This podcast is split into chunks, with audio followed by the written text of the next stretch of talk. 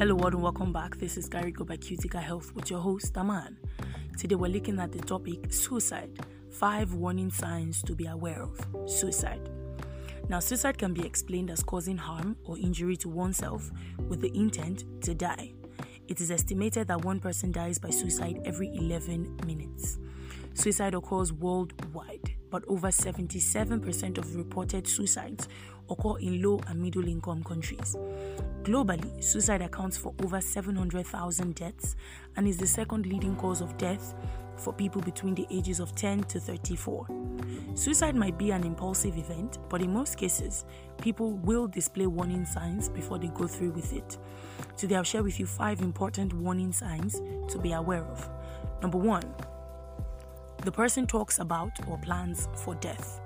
A person who is suicidal may repeatedly talk about death or ending everything or taking a break from everything.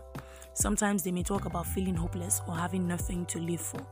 In certain instances, they may focus on how people in their lives would be happier if they were not there. This kind of talk may be paired with specific ways they intend to do it, such as drinking a toxic substance or jumping off a high place. Suicidal ideation is classified as an immediate suicide risk and should be taken seriously. Number two, a history of mental health disorders. Certain mental health conditions increase the chances that a person will have suicidal tendencies and commit suicide. They include alcohol or substance use disorder, bipolar disorder, schizophrenia, borderline personality disorder, eating disorders, and depression.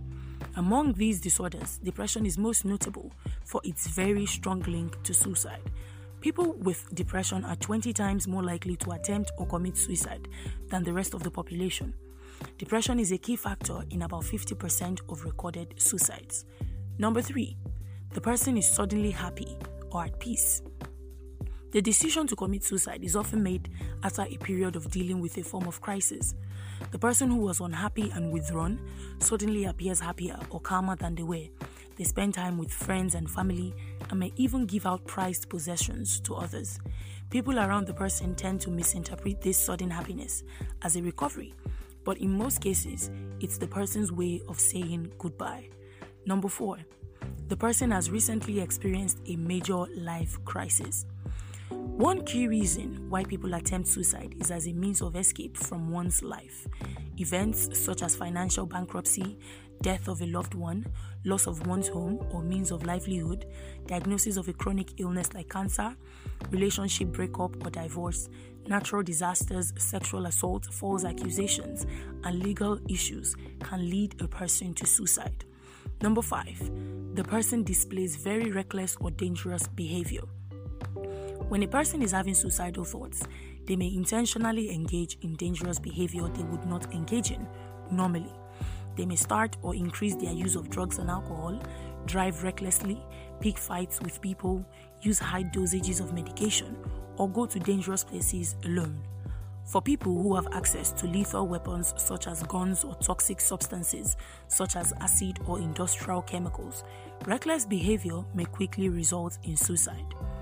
In conclusion, people who attempt or commit suicide often see it as the only means of escape from extreme mental distress.